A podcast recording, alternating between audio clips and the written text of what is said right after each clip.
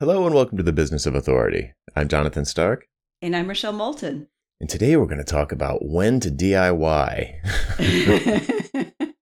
well, let, let me tee this up because this is not the episode we thought we were going to record. But um, so, Jonathan, we know that you took last week off to work on your bathroom renovation, yeah. right? And so I was teasing him, uh, I guess last night via Slack and said, Where are the pictures? I haven't seen the pictures. And so finally this morning he sends me like 90 photos and I'm really excited to go through them because you know, I love demos. This is I love this kind of stuff. And so I'm thinking I'm going to see like the demo and then I'm going to see like the new bathroom. And I get to the end of the of the pictures and we're still at the demo. Like the demo's done. yeah. but there's no new bathroom yet. Yeah. So Yeah. yeah. so so what we started to do is we started to talk about all right, so um, why would you demo this to yourself? And so Jonathan, I mean that was pretty much my first question is like so there are probably a gazillion people in your area that you could hire to do this who have a lot more experience than you do in in doing a bathroom. What made you decide to do it yourself? Hmm.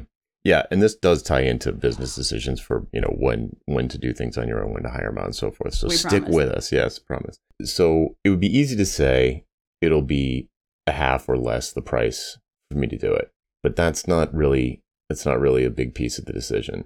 the The biggest piece of the decision to do it was that we've been in this house. We, we first toured this house, I think, in the summer of 2006 when we were looking. And that day, we were like, this place is perfect, but we have to immediately redo this bathroom. That was 17 years ago, and not one single thing has changed in that bathroom in 17 years. Because every time we talk about it, it spirals. We just go around in this circle. And I, I, I do this in my head, and I've talked to other people who do it in their head too, where there's this thing called yak shaving, which people who know know, but it's kind of like it's kind of like, well, if we're going to redo the vanity, then we need to redo the tile behind it, and the tile goes all the way around the bathroom, so we have to do the entire tile. And if we're going to take all the tile out, then we have to take the tub out. But it's a cast iron tub, which means you have to smash it out, and there'll be some structural things underneath it probably, and we'll have to redo the plumbing. If we have to redo the plumbing, da da da da da da. da. Now mm-hmm. all of a sudden you're Yep. like, you know, it's a full. You can't just fix one thing because it's like, well, if we're going to do that, we might as well. So the scope creep is like incredible, and and then you do nothing. You come back around to, well, it's fine, it's fine, it's fine, and it's not fine. I mean, it was awful. The bathroom's awful. It was leaky. It was non-functional. Um, really needed to be redone a long time ago. So the number one reason why we're doing it ourselves was because we we needed to break the paralysis, and that was a way to dramatically decrease the complexity of getting started by just taking a sledgehammer to the vanity and being like, "Well, we're in it now." So so wait t- before you go too far with that so so you you got some proposals or some bids yeah, over the years we've had people in for other things, and like, well, you know, if we were going to do the if we were going to do this bathroom, what would that look like? And the the level of uncertainty and the the number of decisions, it just it geometrically expands as soon as you have other people involved. So, you know, first of all, the pr- the prices are like 50, 65, 75,000 dollars for for like a little bathroom. And and okay, it seems like a lot if that's the price, that's the price. But there, there's also like you know, and we you know we don't know if this is a load bearing wall. We don't know how the plumbing's run. The house is from mm-hmm. the 30s, so it's almost 100 years old. We could find anything in there. We might have to open up the kitchen ceiling to get at the plumbing. Cast iron snow. How are we going to have you never watched stairs? property brothers of course there's something lurking behind Yeah, there's life. always something lurking, especially Yeah. in an old house. yeah and the bathroom had been sort of refinished a couple times so you know there were like two layers of tile on the floor but you know all of these there's just like so many unknown unknowns and and the people that we that that we did talk to about it rightly so were setting expectations about all the surprises that they have found on projects like this in the past and it just it just fed the paralysis it was like we do not want the kitchen ceiling ripped open. You know, it's just like so much, so so many. Just the complexity of the job was added to the sort of nerve wracking inability to pull the trigger. Plus, the I don't know about other places, but around here, it's extremely difficult to get anybody to show up, to even like, you know, to get someone to to return a phone call, even. And so you you don't feel like you're getting the cream of the crop. You don't feel like you're getting. It feels like anybody that it does show up is probably not that great, not that busy. Right, uh, not busy enough. Right, and so anybody good, it was going to be a big waiting list, and uh, it's just like and then once and once you make that decision and you, you pick the horse, you're riding that horse to the end. So if, and you know right. my my so you'd rather ride your own horse than somebody else's. Yeah, there's just so much uncertainty, so much uncertainty, and you know I I have family members who have sued people that that you know just left a job half done and disappeared with the deposit, and there's horror horror stories abound, and even people I know who are tradespeople that I know well are like, oh, we're booked out three months, man. We can't, you know, you know. And so then it just gets pushed off and pushed off. And 17 years later, you still have this leaky tub. So it was weird. I don't know what was in the air, but but one day Erica and I almost just like looked at each other and like we should just demo the bathroom ourselves. We should just do it.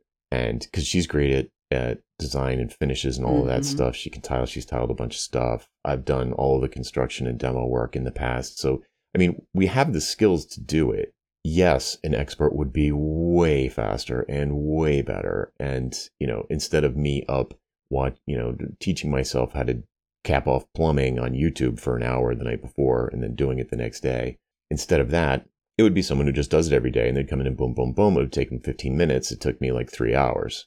This is what's so fascinating, though, because I just know anybody listening to this in our usual audience is going to go, Yeah, I've had clients like that where I could come in and I could do this thing that I do way faster than they could with a mm-hmm. higher degree of confidence that it's going to be right. But they chose to do it themselves. Why right. did they do that? Right. That's what's so and, and and the other piece I'm hearing is that like there was uncertainty either way. Like because you you didn't necessarily know just because you did it yourself doesn't mean that you know what's behind the walls, right? You right. could still we still might have had to open up the kitchen ceiling, right? right which you mm-hmm. didn't mm-hmm. i judging from your your emails no. during this period. No. Yeah so it's it's the it's the it's the uncertainty it's the making the bet. And i've heard um, i've talked to sort of like this is a long story but but people who have hired me in the past talking about the process of hiring like developers to work on a project and and the fear of of like, is this, am I going to be happy with this experience? And there's no mm-hmm. way for a non expert to judge the capabilities of the expert.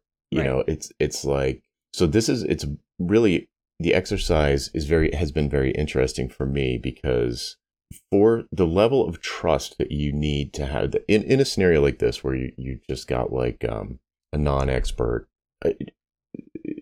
uh, enough skill to be dangerous. Like all software mm-hmm. developers have had that client it was like, oh, I know enough to be dangerous. Like they literally say that.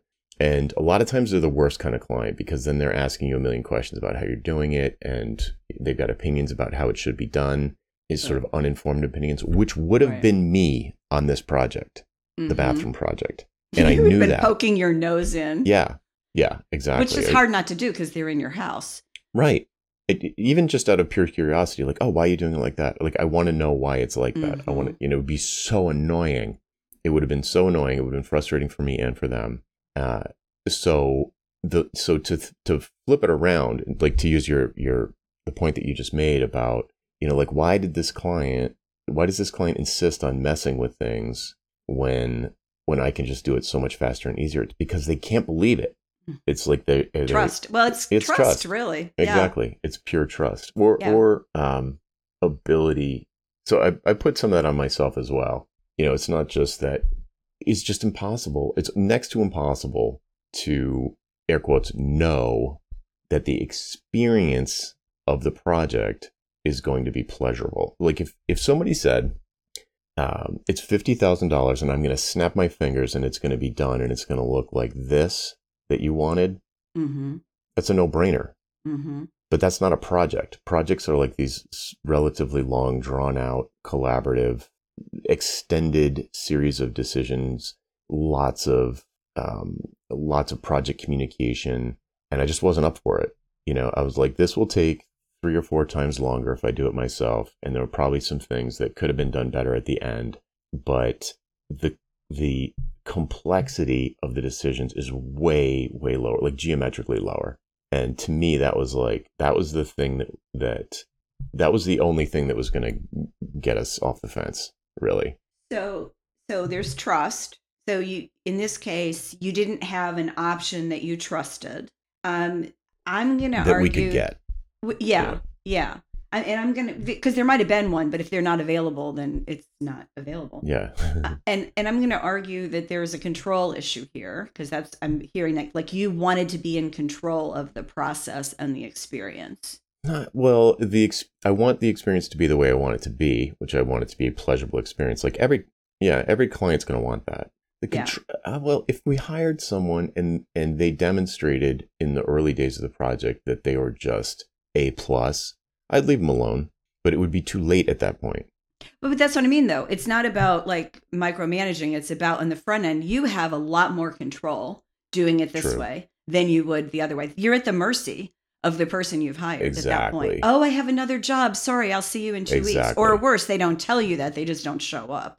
And you're calling them, they don't call you back. I mean, everybody's had contractors like that. Right. But then the other thing is the what I would call your perceived experience. Like you consciously chose this because it was a better perceived experience for you than the level of unknown with hiring somebody to do it. hmm So let me contrast this with something that happened in roughly the same time frame for me. So I have a uh, a, a Martin acoustic guitar, which is a beautiful, expensive uh, gift that I got in the early '90s, and it's made out of wood, just like the bathroom, and and it uh, due to humidity and heat and fluctuation of the wood, the binding started to snap off and become detached, and the bridge was pulling away from the body. So it, it needed Mm. some repair work. There's no universe in which I could do that. mm-hmm. So I have ha- I- there's just no like I don't know enough to be dangerous. I I would surely ruin the piece. There's no there's no way. So I found someone who was a recommendation from a vintage guitar store in my neighborhood that recommends this one particular guy and I I left a $4,000 guitar with this guy I just met. See ya. Mhm. Like I drove to his house and put it in his garage. and But see, so the, but see the difference, though. See the Yeah, difference. that's my point, Because right. you're handing it off versus inviting them in to mess up your life. Right. It's not a project for me. So, it, first of all, no capability to do it. Second of all, it's not an invasion of, it's not going to be in my face. And it took them like three months, Mm-hmm. you know, but, uh, and it was So expensive, right? Yeah. But it's, it's just completely different decision.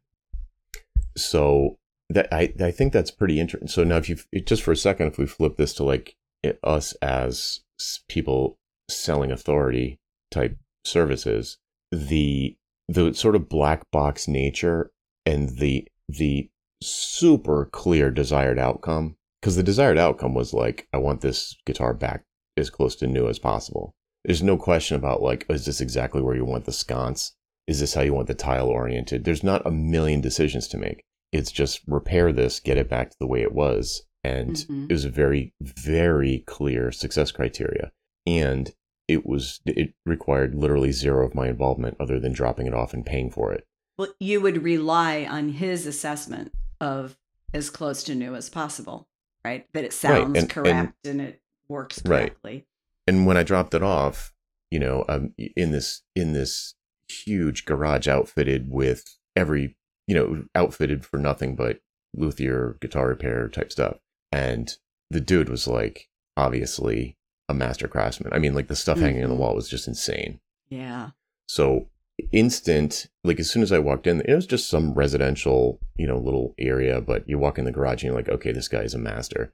And and he talked, but he still talked a great bedside manner. Talked to me for like 15 minutes about about any of my concerns, where the thing was had been stored, what I could do in the future once it was fixed, all this other stuff. Very much put me at ease.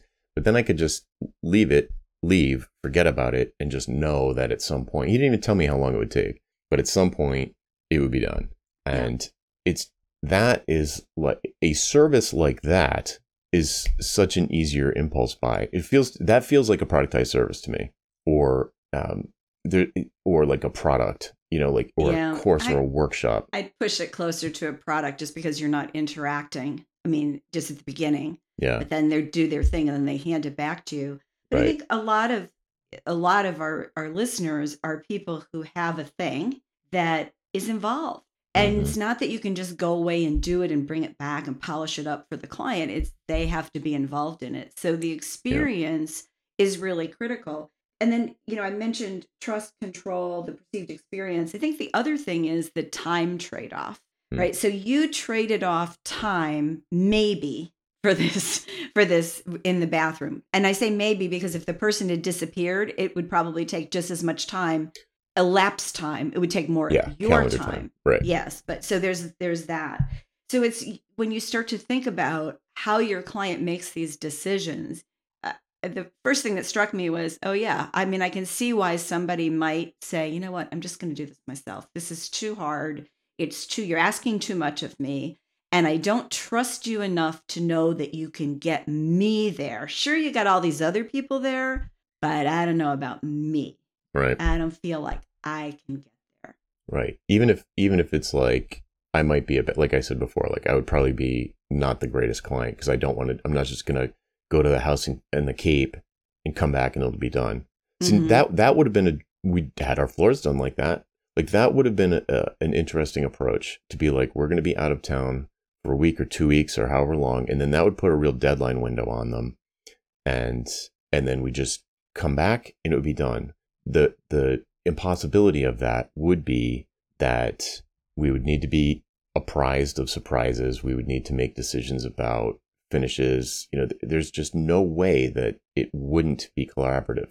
There would have had to been so much pre-work, you know, like waterfall software development. There would have had so much like this is going to be the design. This is going to be. It's not like it's not like one of those design shows where you know uh, some kid gets their elderly parent out of the house for a weekend and you know like a design team comes in and redoes the bathroom and they're just like hope they like it yeah. you know we, we were going to be really picky about it well i mean and there are ways around it like you could hire a designer like in the, the thing with the vacation you hire a designer who makes sure because a designer in conjunction with a builder it's like they're covering all aspects of the brain. And mm-hmm. you can have the right designer is going to push all those questions to you in advance. You're going to choose everything. You're you will have ordered it so that all it all arrives. And by the way let me just comment.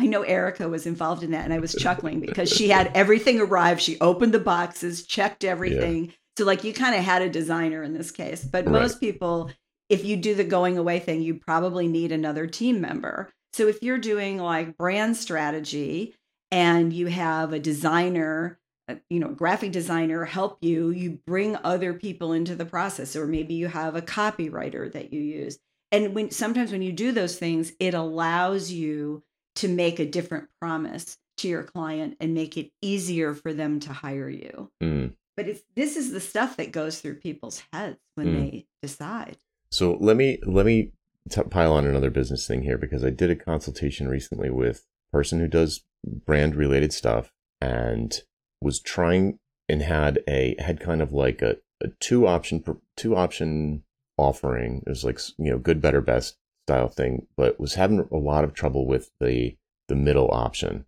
And the the the first option was basically like a half day workshop where where like I'll teach you everything I know, I'll give you all my tools, and then you just go do it, you know. And then the mm-hmm. the top option was like completely done for you, minimal involvement by the client, uh, maximum involvement by the consultant and, and very very high ticket. But then the middle one was kind of a watered down version of the top one, and and she kept on saying when we were talking about it, it was just like you know instead of like it being 100% thorough, it was like 50% thorough, and instead of it being like 20 frameworks or 40 frameworks, it was only five of the you know the 80 20 rule kind of thing And as and and she, Yeah, why would I buy that? yeah, that's Yeah. one thing. But I was at the same time, from the client perspective, since I was totally, you know, I was the fresh eyes from the from my perspective, I didn't really see the difference between this level two and level three because it was a whole bunch of deliverables and inputs that were meaningless to me. So I was like, well, if I'm going to get the desired outcome with with both, if I'm going to get a pretty good outcome with the middle one, why would I spend three times more for the one that's a little bit better? Maybe I don't know. So that's faster, right? And so I was like, oh, you know what it is? It's it's like instead of making and the other funny thing was she was like, it would actually be harder for me to do this because because it's not the way she likes to work. It's not. Um, it was. It was. It would actually make her job harder. Yeah. To do the middle one, the cheaper one, and I was like, all right. So so in the sort of classic three tier format, the bottom you've got DIY training and tools, and then you're off to the races. The top option you've got completely concierge, white glove, done for you, turnkey, and in the middle you do, uh, done with you and, and she, her middle one wasn't done with you. It was just a small done for you.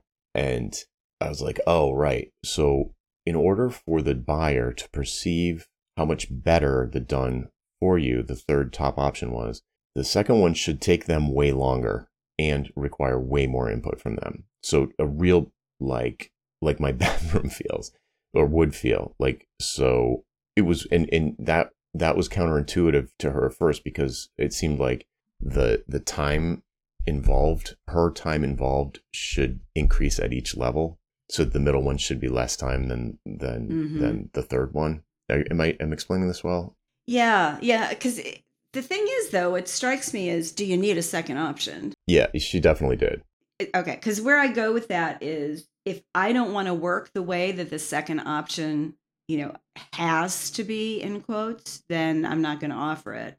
Um, I, I would want to switch it around and find something that has a value and an outcome that's worth the price and in a way that I can be excited about delivering it. And that's what we did so so instead of it being a miniature version of three we turned it into a combination of one and three so it was truly the middle and that that she would be happy to deliver so yeah, it was like that's the key. Right. So it's training like option one, but then sort of like office hours and guidance, but not implementation. And so the the the client with her oversight would still be doing all the work, but she would stay involved while they did it, and she would you know offer guidance when they were getting stuck or when they were getting hung up or whatever. Mhm. And and she was like, "Oh yeah, I could do that all day long," and it would increase the the likelihood of success would be higher than with option one. But the the downside of it, which was critical that we got this downside in there, was that it was going to take like I can't remember exactly, but if if, if option I think it was going to take like four months instead of option three, which only takes like six weeks. Mm-hmm. Yeah, So, that makes sense. Yeah, You so it's kind of speed. Right, because it's kind of dra- where before it was like four weeks, and then option three was six weeks. It's like, well, that sounds better. Four weeks sounds better and cheaper. So, anyway, I just wanted to. That occurred to me was since we were talking about you were talking about branding and also the experience of the project and the time, the calendar time from when you start to when you finish, because that increases the client's opportunity cost, which Well, they don't like. And there's also situations where, and this may be more common when you have uh, non corporate B2B clients, where you have a client, you, you've talked to them, you've kind of laid out the process, and they, they're still kind of doing it themselves. They haven't said no yet, but they're going through this process. It's kind of like they're selling themselves on hiring somebody because when they're doing it themselves, it's not working. And that could be marketing, it could be selling, it could be like development for somebody who's like one of your clients who goes, Oh, yeah, I know just enough to be dangerous. I think I'm going to give that a shot. I'm going to do my own website. Eh. Mhm. Um, so, yeah. And I think that's what happens sometimes as well, which is why when somebody says no, a lot of times what they're really saying is not yet. Not yet, right? Because if I if I sawzall through my live plumbing, I'm gonna be like, eh, forget it. I'm not Uh-huh. qualified for this. I'm gonna pull the ripcord and just and and I learned my lesson. And uh, you know, like if there's some catastrophe, I could learn my lesson and then be like, oh, fifty thousand doesn't sound that bad, or putting up with Right. some workmen in the house for a week doesn't sound that bad. Yeah, I mean, you know, before the show, I was telling you that my my um my one story of, of besides painting of do it yourself, which involved going to um, Lowe's and buying a mini sledgehammer because I couldn't swing the big one. Like I literally couldn't. I could lift it up, but I couldn't swing it. And so I just all my only project was to demo a closet that had a bunch of these old shelves on it. I'm like, I can do this. So I was like so excited about having a sledgehammer. Like I've never had one, even though it was kind of small. It wasn't very manly looking for sure. But anyway, so I I swung it and I hit the thing and it just bounced off. Nothing happened. I'm like, man. So I swing it again and boom, nothing happens. And I'm like, oh my God, I'm tired. I'm not used to like swinging a 30 pound thing in the air and have it do nothing. I'm like, I could be at this all day. And I, I put it down. In this case, I will admit, I called my husband and he he agreed to do it because it was such a small such a small project. But if it if he hadn't been there, I would have called my handy guy and said, "Hey, just do this.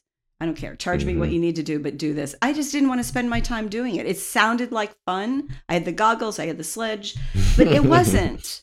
It was right. not how I wanted to spend my time. It was like a romantic idea of how I wanted to spend some time. That's and a- so it Go ahead. yeah, that's a really good point. Is that is that um, the bathroom project sounded like fun to me. Yeah. Like it doesn't it doesn't make sense. Like why would that sound like fun? But uh, it did. It gives there's something there's this empowerment because like we're not planning on never moving from this house. Like this is it, and and the level of um, yeah, empowerment's the right word. It's just like to there's a bit of catharsis because we've been been wrestling with the deficiencies of this bathroom for a long time. We've been living with them and it's not it's not just visual. Like there are problems like structural and mechanical problems in the bathroom that have been super, you know, like a pebble in your shoe but for 15 mm-hmm. years or whatever I said.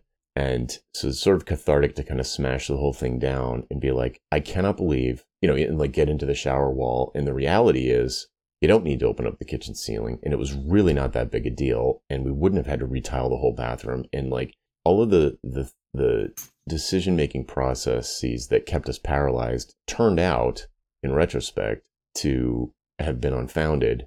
And knowing the, the sort of having a, a more than enough to be dangerous knowledge of the systems in this place where I will probably live for the rest of my life uh, or close to it is super empowering. It's like, oh, well, if something happens, I know exactly where to do mm-hmm. the thing and what needs to be done and how to do it and where to get the stuff and what stuff to get.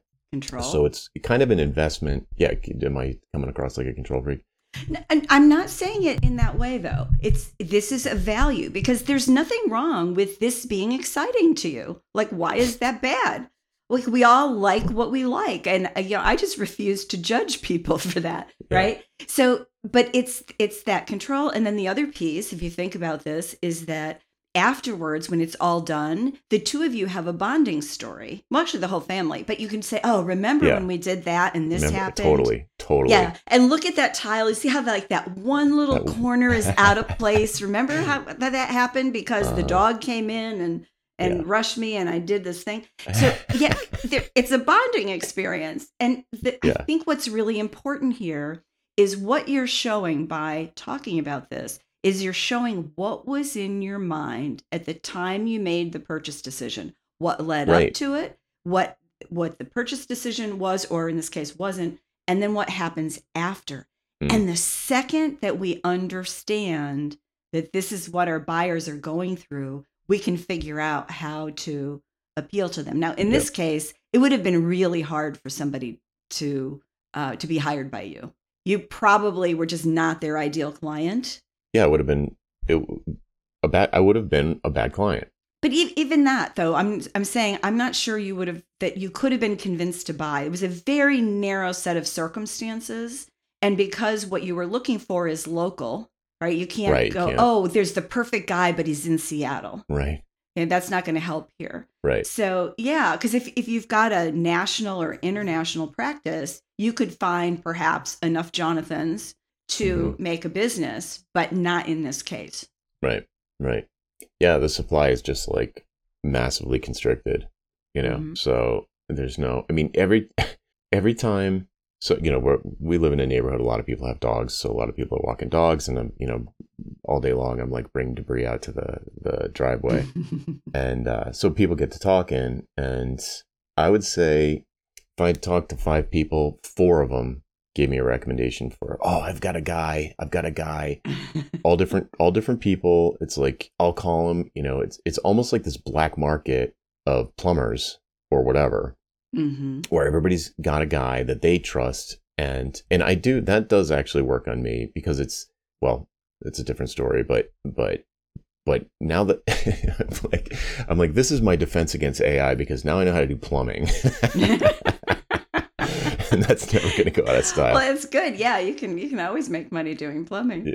Yeah, no, I'm just kidding. But of course, the the it's interesting to it's just sort of a, a tangent, but the when the supply is so constrained, the level the word, word of mouth is like through the roof. Like people are having mm-hmm. Rolodex moments walking their dogs by me. Like they're walking their dog past me. You're like, hey, do you need a plumber?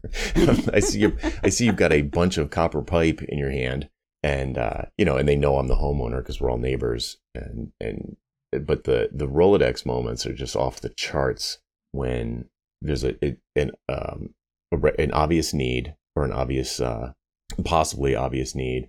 And and this understanding this sort of shared understanding that it's impossible to get these get people to come to the house and do anything. Yeah. you know? Yeah. you Yeah, need like a and- back channel It's, I mean, it is so interesting. And I think that it- the reason I wanted us to talk about this today is just because it's so easy to see because most of us have had to hire somebody for our homes to do something that either worked out wonderfully or the opposite. hmm And it's so fascinating to see what goes through people's minds. And if you just want a microcosm of this, whatever city you're in, go to the Nextdoor app for your city and your neighborhood. And God, I hope it's not just mine, but you'll get these people going, oh, so and so was great. And then somebody else will go, oh, I want somebody who's cheap and fast and great. And, you, know, you, you know the rule, right? You can only triangle. get two of those. But um, yeah, so people's expectations are all over the lot. And if in the way we define our ideal client, the way we understand what they're looking for, and then the way we craft our options for them, if, when those all mesh, it's amazing. But in this situation, there probably was no one as a general contractor who you would have hired. Like they would have wasted their time calling on you and doing a proposal. And that's Yeah. part of the advantage, though, is like understanding where they're coming from and recognizing the signs hmm that they are not a fit. you actually just brought up something that hadn't consciously occurred to me until just now which is that i don't like being on s- such a like have zero negotiation power zero hmm like it's it's not really about the money but but Control. you presented not it's yeah. i don't see it like that it's it's more nuanced than that i think that it's like it's like everything it's it's almost like every conversation would be like an ultimatum you know because the because the supply and demand are so mismatched where we live So give me an example. like somebody there's no there's no like competition between the sellers. So you can say whatever they want. Hmm you know uh, give you you know you've you've certainly surely i don't know if you've ever had this experience personally but i'm sure you've had worked with people who've talked about giving somebody the jesus price. So like I don't Like, think I've don't- heard the Jesus price. No. yeah this is a it's a chris moyer quote my uh my last boss. But uh you know you don't really want the job because you're busy or maybe you're seeing some red flags so you give them a price that's so high they go jesus! Oh, okay. and they just like don't want the job but if you're going to pay me that much i'll squeeze it into the schedule and there's just Mhm. no i mean i don't i guess i just don't like the the the imbalance the i mean So what you're saying, I think, is so if you were getting these fifty thousand dollar quotes, there's a part of you that thinks it's a thirty thousand dollar job, but they're saying fifty because they have all the control. So you're paying more than you need to. well i'm paying what i need to to get them to do it which is Mhm. so here, here's the other funny thing like like if somebody said so there, these are more buying decisions right so this is kind of this is this whole episode is kind of turning into a jobs to be done interview where somebody made a purchase decision one way or the other and and then you kind of interview them about what was exactly going through their minds and it's always so fascinating how complicated it is it's mm-hmm. so much mm-hmm. more complicated than like here are the benefits here's the price take it or leave it and uh, one of the things that happened i've noticed is that when i go to like home depot or lowes or something i don't even look at the prices it's all way cheaper than having somebody do it right? So it's like that's what they did for you, right? They right they, they adjusted they anchored your... high, right? Yeah. They set a high anchor. I almost bought a three hundred dollar nail gun yesterday for a single use because there's not not a ton of room to use a regular hammer. Mm-hmm. I'm like, mm-hmm. nah, nah I'll end up this will just end up taking up space in the garage. Like that was the main reason I didn't buy it. You know, because you could justify it if you wanted it for something else. You're like, well, I might as well buy it for this. Yeah, if I was going to use it twice, itself. it would have made sense. Mm-hmm. But yeah, so you just go in and it's like, you know, Shira, it's like a joke. The the prices are a joke compared to like the what the budget would have had to be, and then who knows if it creeped and all of the other. Oh, there's a surprise, and we got to do it like this, and um, whoops, we damaged the vanity when we were installing. it. It's like I want to damage the vanity installing it. I don't want somebody else to damage it. yeah. Oh, see, now you hit my buttons because that's the thing that drives me crazy about contractors when they're not careful. Mm-hmm. And they just like bump into things, they scratch things. Like I the guys who did my floor made like three mistakes because they were oafs. And you know, it's like, yeah. but I still I you know, it's not a do it yourself job for me. It's not an option. So I'm gonna have to hire somebody. Yeah, like the guitar. You know, it's mm-hmm. just not an option. Just wasn't an option. It's not feasible. Yeah. You know, it's interesting. I just realized so I've just gone through the same process in my business. So I'm starting up a new podcast. And so I, I wanted help. I mean, you know me, I'm not a DIYer generally. And so mm-hmm. I, I, I was, and I asked you about this too, because I was fascinated with AI and can AI help me with this podcast? And so I looked at some people that I'd seen, I did some searches, and I found like three or four people, any of which would probably be fine that were, but they were all super expensive. And when I say super expensive, like $3,000 a month, which I thought was really expensive. Mm. And and they'll do everything for you, including be like being there and recording it for you. I'm like, ah, I think I could handle that myself. Mm. But um, anyway, so I was looking at all this, and then I was looking at the bottom end, and the bottom end was, oh, I can record here. I can edit it in this. And, you know, thinking of me doing audio editing is pretty funny. Mm-hmm. But I was like, I think AI could make this really simple. And you press this button here, you press this button here. So I logged into a couple of these things and then I tried it. I did a sample tape and I went, oh my God, I don't want to do this. I don't care if it's easy or hard. I hate this. Get me out of here. Yeah. Get me out of here. And so what I wound up doing instead is looking at something that was under a thousand dollars but not, you know, $50 a month from these other services together where they would create an experience that I wanted. Mm-hmm. I would mm-hmm. have a dedicated audio person who would do the stuff. Um, it's more than one person. So if something happens, there's a backup. But I went through this whole process of thinking through it. And I, I can't imagine that everybody who does a podcast goes or thinks about doing it goes and looks and says, oh, I will edit it myself here. Let's see what that looks like. Like I was really kind of crazy about it. And I mm-hmm. think it was probably um, you know, fear about like just doing it. But so I need to look at every little piece.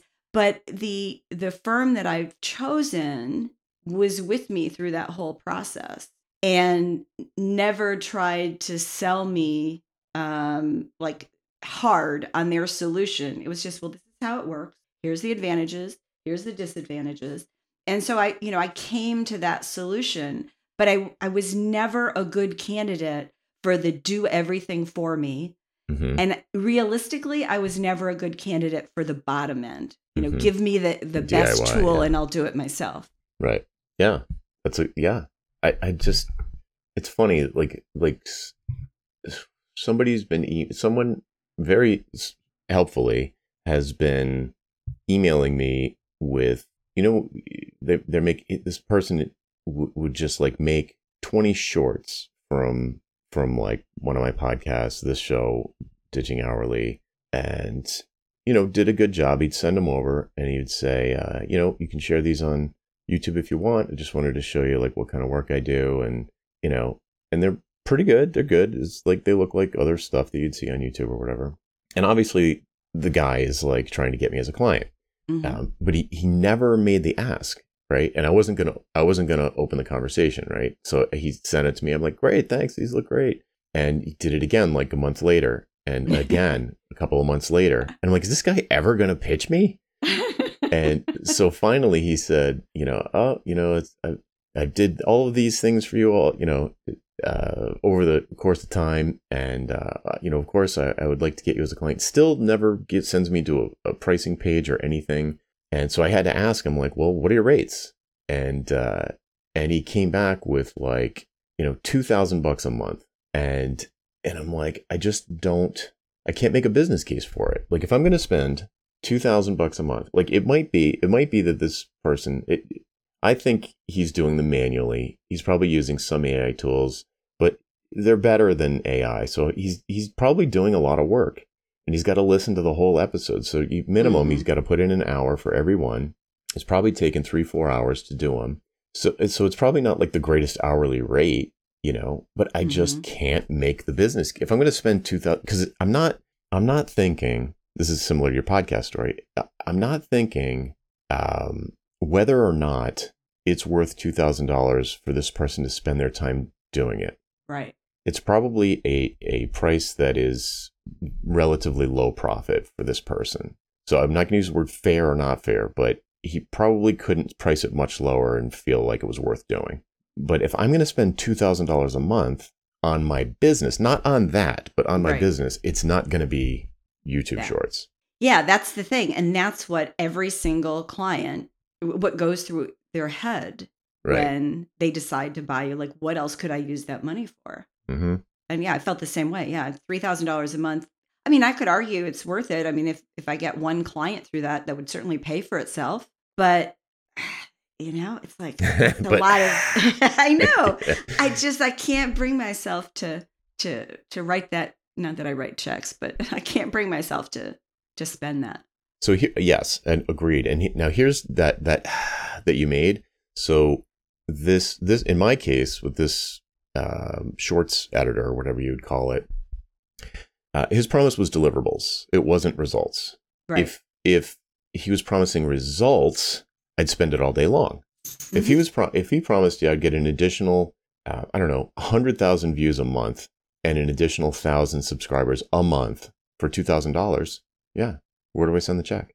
Mhm. But that's not. But that's not what he was promising.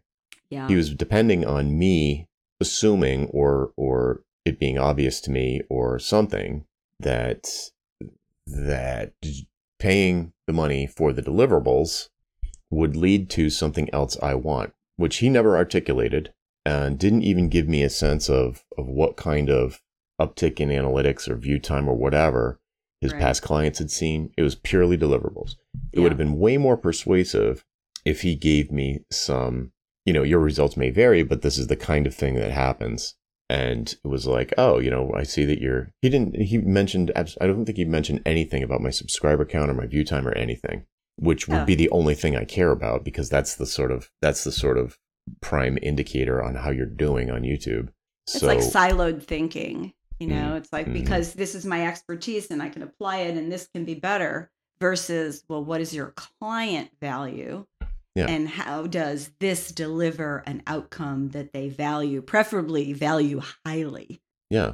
Right. Like I, I would connect, you know, if I was, if I was having, uh, I don't know, if I had multiple videos, if I was getting regularly getting videos with like 30, 40,000 views, I would connect that down. I would, I would make the leap.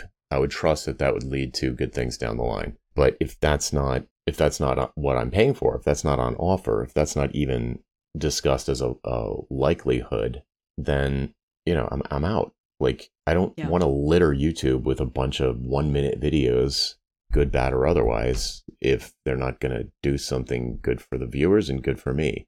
So if, Mhm. if you can't even give me a prediction of what your expectations would be after the first month, then I, I can't even make a, I can't, there's no, it's like, do you want it, you want three flats of shingles? It's like, why? You know, it's just like a piece that doesn't connect downstream to anything obvious to me. So Well, it's it's a little bit like the evolution of an expert. I won't say an authority. I'll just stick with expert. The evolution of an expert, where this guy is probably really great at what he does, and he's mechanically he knows what to do. He knows what to choose. But what he hasn't done yet is to connect his expertise to the outcomes his ideal clients value most. He's probably doing a spray and pray with this, mm-hmm. like finding people who already have a YouTube channel. I mean, he may be focusing it on some level, but he's he's maybe at the halfway point in his development as an expert because he hasn't yet figured out, or we're making this assumption, he hasn't yet figured out how to connect his work to results that are bigger than him. Well, he listens to the show, so he's going to hear. uh, so yeah, so get back to me. How how many? Yeah. You know, how many view uh, views or whatever, like the analytics that someone like me would care about. What's the likelihood of reaching those for those prices? And and, yeah. we can talk turkey. Yeah, because that's what that's what scares clients. It's like, am I investing in this, and what's going to happen? And mm-hmm. it's not even that they necessarily need a guarantee but they they're looking for an order of magnitude. Yeah, in the ballpark. Yeah, yeah. You know. Cool. Well, I didn't realize he was listening, so. yeah. awesome. Pro- probably will hear it. Uh, cool. Well, I don't know. Did we do we land the plane? Um, I, I feel like if nothing else, the takeaway, and this is this is for me too. I've been noticed. I've been thinking about this like while carting plaster out to the driveway for 10 days. It's like, like analyzing my, I'm perfectly happy to do it, really enjoying it. I'm not optimizing the, the job for efficiency. I'm opt- optimizing it for joy and, and fun. So it's taking me longer than it would if I was like really, really, you know, put the hammer down, so to speak. Um, so I've had a lot of time to think about like what what are the motivations here as a buyer, air quotes buyer of this hiring myself to do this. What are the motivations? What are the pros and cons? Why why did that you know you know, knowing full well that outsourcing or automating or, you know, taking things off your plate and understanding opportunity costs, why would I do this? Why am I enjoying this? And uh, so I've been thinking about a lot. And I, and if nothing else, I think exposing the complexity of the thought process, like it's so much more nuanced than than it probably looks from the outside. Like, oh, this guy's cheap. He's going to do his own bathroom. It's like, no, it's mm-hmm. way more complicated than that. Um, and if you, and I think, dear listener, if you analyze some of your bigger purchase decisions, especially ones that are project oriented, not just products. I mean, people don't generally buy a lot of project type stuff, but when you analyze your own thought processes, realize that if you're presenting your clients with a you know a long-term high ticket engagement then they're probably going through a lot of the same you know uh, mechanics in their mind and wondering all these different things. Uh, and at a certain point, like you just you just can't force them to you know, what's see the value because they're looking at it in a completely different way than you yeah. are. Yeah, it's it's their viewpoint and their mindset. Yeah, and their values related to the project. Mm-hmm. And there are people who will DIY not because they want to necessarily, but because it feels like their safest option. Mm-hmm. Yeah. So, yeah, our job is to make us look safer. The safest option. Yeah, really is. Cool. All right. Well, that's it for this week. I'm Jonathan Stark. And I'm Rochelle Moulton. And we hope you join us again next time for the Business of Authority. Bye. Bye bye.